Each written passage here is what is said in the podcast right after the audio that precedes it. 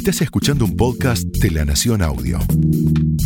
A continuación, Andrés Hatum te lleva de paseo por el mundo profesional para pensar, reflexionar y actuar en carreras extraordinarias para gente común.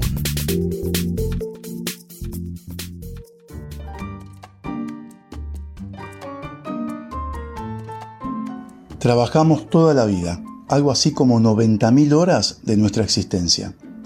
Definitivamente el trabajo tiene para todos nosotros un lugar en nuestra agenda. También en nuestros amores y odios. No es ilógico pensar que muchos de nosotros estemos entre el 40% de la fuerza laboral mundial que quiere cambiar de trabajo en el corto plazo, según se desprende de un estudio de la consultora McKinsey. ¿Por qué nos planteamos la renuncia? ¿Cuándo tenemos que irnos de un trabajo? ¿Cuándo es el mejor momento de un cambio laboral o al menos de un cambio de perspectiva? Analicemos los momentos cruciales para dar el paso fuera de la organización.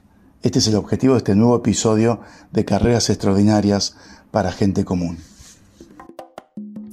El primer tema que tenemos que tratar de ver y entender es el ciclo de vida laboral. Definitivamente los ciclos existen y están relacionados con nuestra edad, energía y tiempo en la organización y en la posición. ¿Cuánto es un ciclo lógico en una empresa? La realidad es que no existe un número específico si es que la empresa nos dio la oportunidad de crecer en diferentes roles con complejidades distintas. En ese caso el tiempo de la organización no es un problema. El problema surge cuando estamos estancados en la misma posición por mucho tiempo. Tres años en una posición es tiempo suficiente para poder demostrar resultados, tanto para la empresa como para el mercado laboral. Entre 3 y 5 años hay que pedir pista para poder cambiar dentro de la compañía. A partir del quinto año hay que estar atento para no estancarse. Es cierto que, más arriba se está en la escalera organizacional, las posibilidades de cambio se reducen.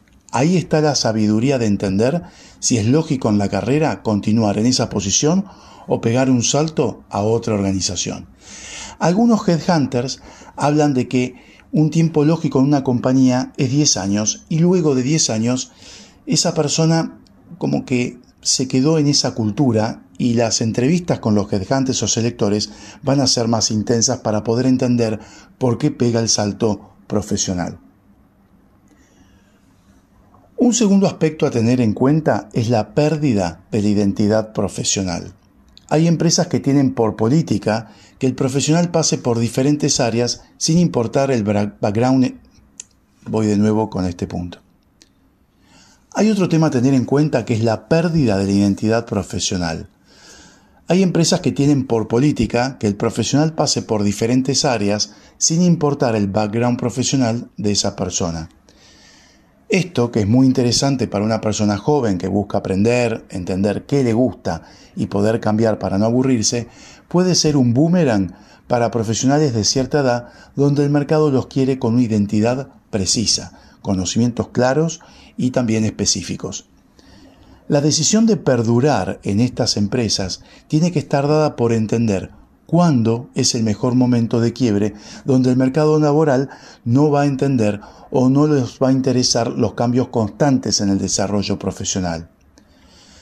Recordar siempre que lo más importante es el compromiso de uno con la propia carrera. Nada peor para un profesional que relajarse pensando que la organización siempre va a estar detrás de uno. No, en la primera reestructuración nos vuelan de un plumazo. Y esta es una zona de riesgo, sobre todo para profesionales post 40. Vamos a preguntarle a Ana Renedo, Managing Partner de Faro, Executive Search y Consultoría Estratégica de Recursos Humanos, cuál es su opinión sobre el mejor momento, los mejores momentos para dejar el trabajo y no terminar hundidos. Hay varios motivos por los cuales yo puedo decidir salir de una organización. Todos tenemos momentos de entusiasmo, momentos de motivación. El tema es cuando esa motivación es sostenida en el tiempo. Uno de los motivos más comunes es cuando mi carrera no avanza. Lo busco proactivamente, hablo con mi jefe, con recursos humanos, pido un cambio de área, un traslado al exterior, pero eso no llega. Y pasan los meses y pasan los años. Es difícil explicar por qué estuve en una organización tantos años sin nuevos desafíos, esperando que algo mágico ocurra. Otro motivo suele ser cuando no comparto valores, cuando no comparto valores y principios de la organización y de mi jefe. No comparto cómo se hacen las cosas, no comparto cómo se hacen los resultados. No soy parte del equipo. Un equipo se forma porque tiene valores comunes. Y si yo no tengo esos valores, no formo parte de ese equipo. Y si no formo parte de ese equipo, no me van a promover. No voy a lograr un desarrollo de carrera. Con lo cual tengo una opción y esa opción es irme. Cuando no le veo futuro a la empresa, yo entré a trabajar a esta empresa y estar en una empresa brillante, una empresa que prometía muchísimo, pero que el tiempo fue avanzando, el mundo fue evolucionando y la empresa no evolucionó, la empresa no se transformó y yo no veo que haya futuro ahí. ¿Para qué sostener eso en el tiempo? Si yo siento que no hay futuro ahí, que esa empresa no evoluciona y yo quiero evolucionar, me tengo que ir. Y como está, hay varias razones y hay estas y muchas más. Lo importante cuando yo pienso en esto es planificar el siguiente paso y estar seguro que ese es el mejor camino para mí. Otro aspecto importante es esa sensación, o más o menos sensación, de tocar el techo. No es raro sentir que uno tocó ese techo, o más que sentir, darse cuenta que el techo está a 5 centímetros de la nariz. Esto puede suceder porque la posición siguiente a la actual está ocupada por alguien contemporáneo o nuevo.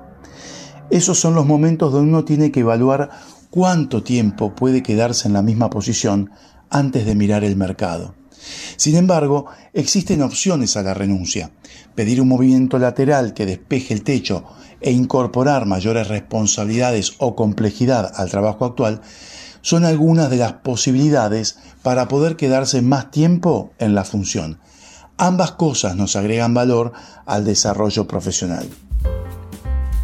Una dimensión a tener en cuenta es el ambiente y jefe basura, porque más allá de cualquier análisis de movimientos laborales para saber cuándo renunciar, existen situaciones que van más allá de cualquier análisis racional de la carrera.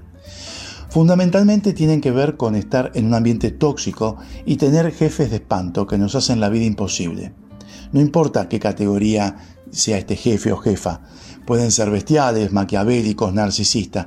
El tema es que nos hacen doler el estómago y no nos dan ganas de ir a trabajar. Los expertos hablan de resiliencia, de saber aguantar, porque las experiencias difíciles siempre son formativas perfecto, y esto lo tomo, pero esos expertos deberían tener un jefe basura unos días y esas teorías las tiran por la ventana. La realidad es que si hay un mal jefe y la organización lo soporta, algo está pasando que nos tiene que hacer pensar en nuestro futuro profesional fuera de esa organización. Definitivamente es tiempo de mirar el mercado laboral.